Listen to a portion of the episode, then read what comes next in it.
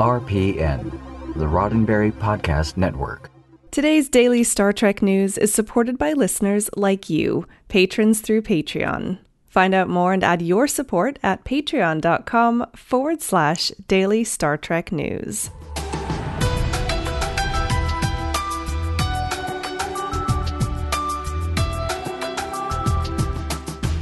Hello and welcome to your Daily Star Trek News from the Roddenberry Podcast Network.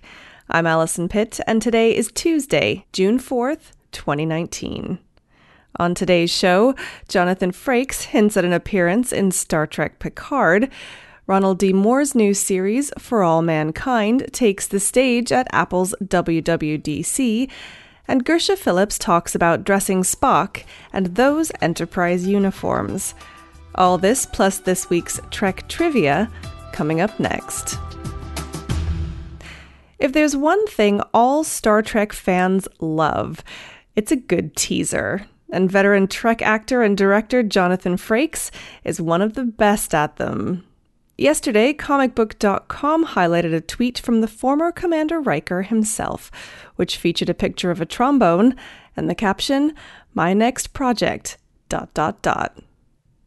Of course, eagle-eyed fans jumped on the tweet as a kind of hint that Frakes might be returning to the role of Riker in Star Trek: Picard.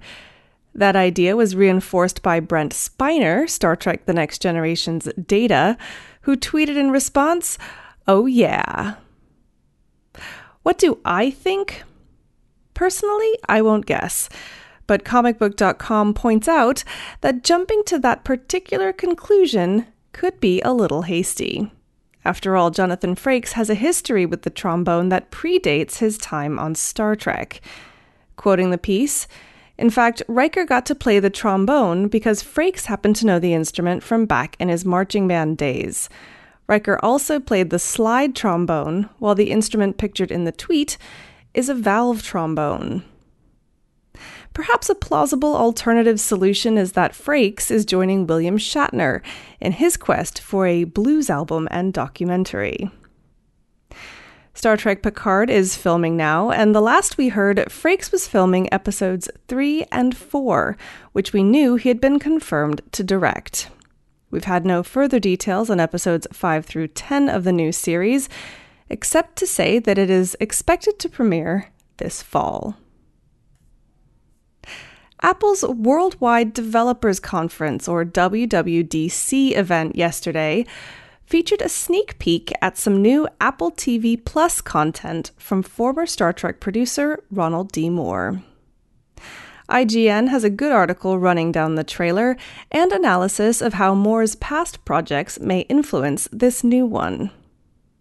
Now, firstly, you should note that when they showed the trailer, they billed Ronald D. Moore as the creator of Battlestar Galactica and the producer of Star Trek. That's important because it's not entirely true. While Moore developed the rebooted Battlestar Galactica in two thousand three, he didn't create it. That honor goes to Glenn A. Larson, who developed the original Battlestar Galactica in the late nineteen seventies. And as anyone who has ever watched Star Trek knows, Moore was certainly one of a relatively small group of talented producers that helmed Star Trek over the years, but he's hardly the producer. Pedantry aside, Moore does bring some serious production chops to the table, and Apple is right to be proud of his helming the show.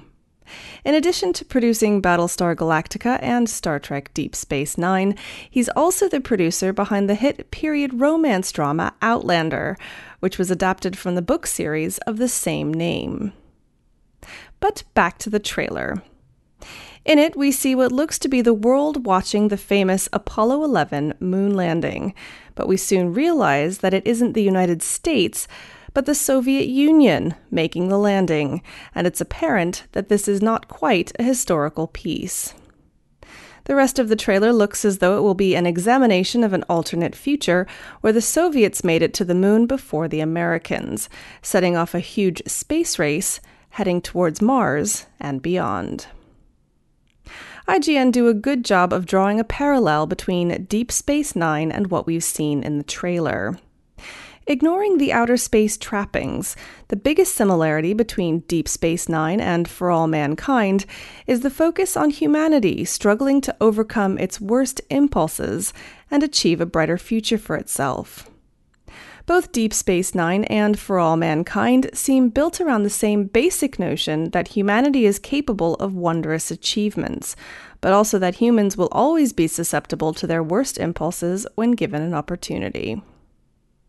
The trailer is available to watch now on YouTube, and the show For All Mankind is widely expected to drop when Apple T V Plus does, sometime this fall. Gersha Phillips, the costume designer for Star Trek Discovery, has been doing her part for Discovery's Emmy push.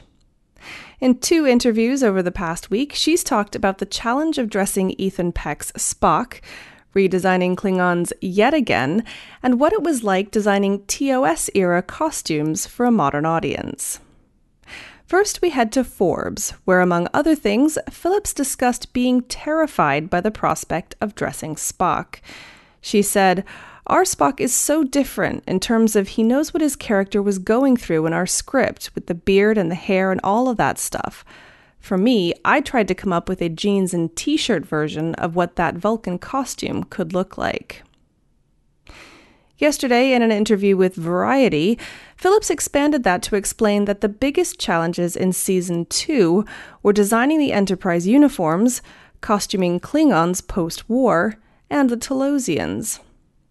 Of the Enterprise uniforms, she said, "Merging those two worlds together, the original series and Discovery, and then coming up with that costume, I'd say, was the biggest challenge off the top."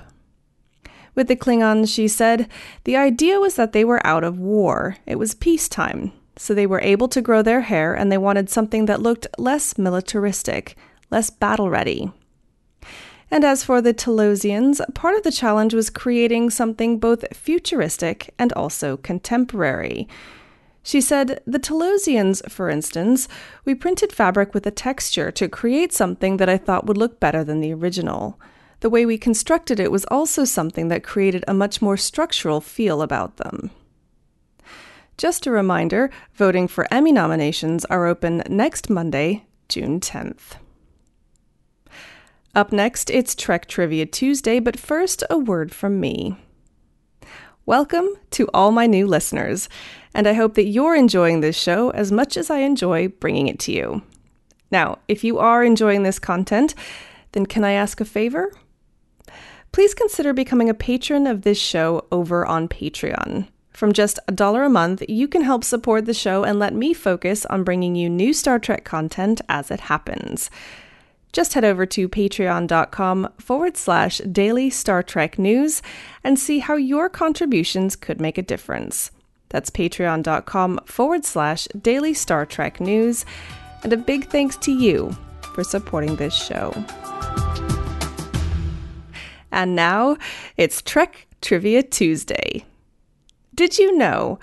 Yesterday, June third, that's fifty years ago to the day, was the air date of the series finale of Star Trek. The episode Turnabout Intruder is largely considered one of the poorer episodes of Star Trek.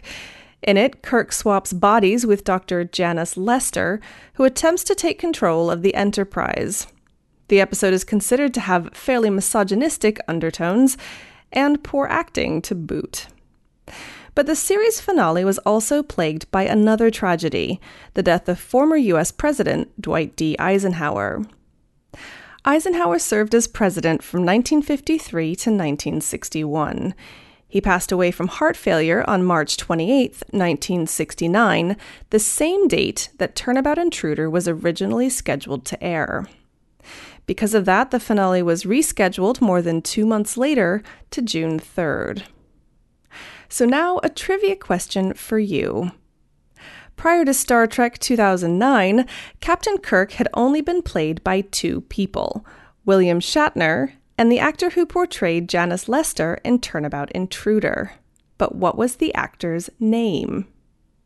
Find out on Friday's episode of Daily Star Trek News. Well, that's it for today's Daily Star Trek News from the Roddenberry Podcast Network. For more great Star Trek podcasts, be sure to check out podcasts dot roddenberry dot com.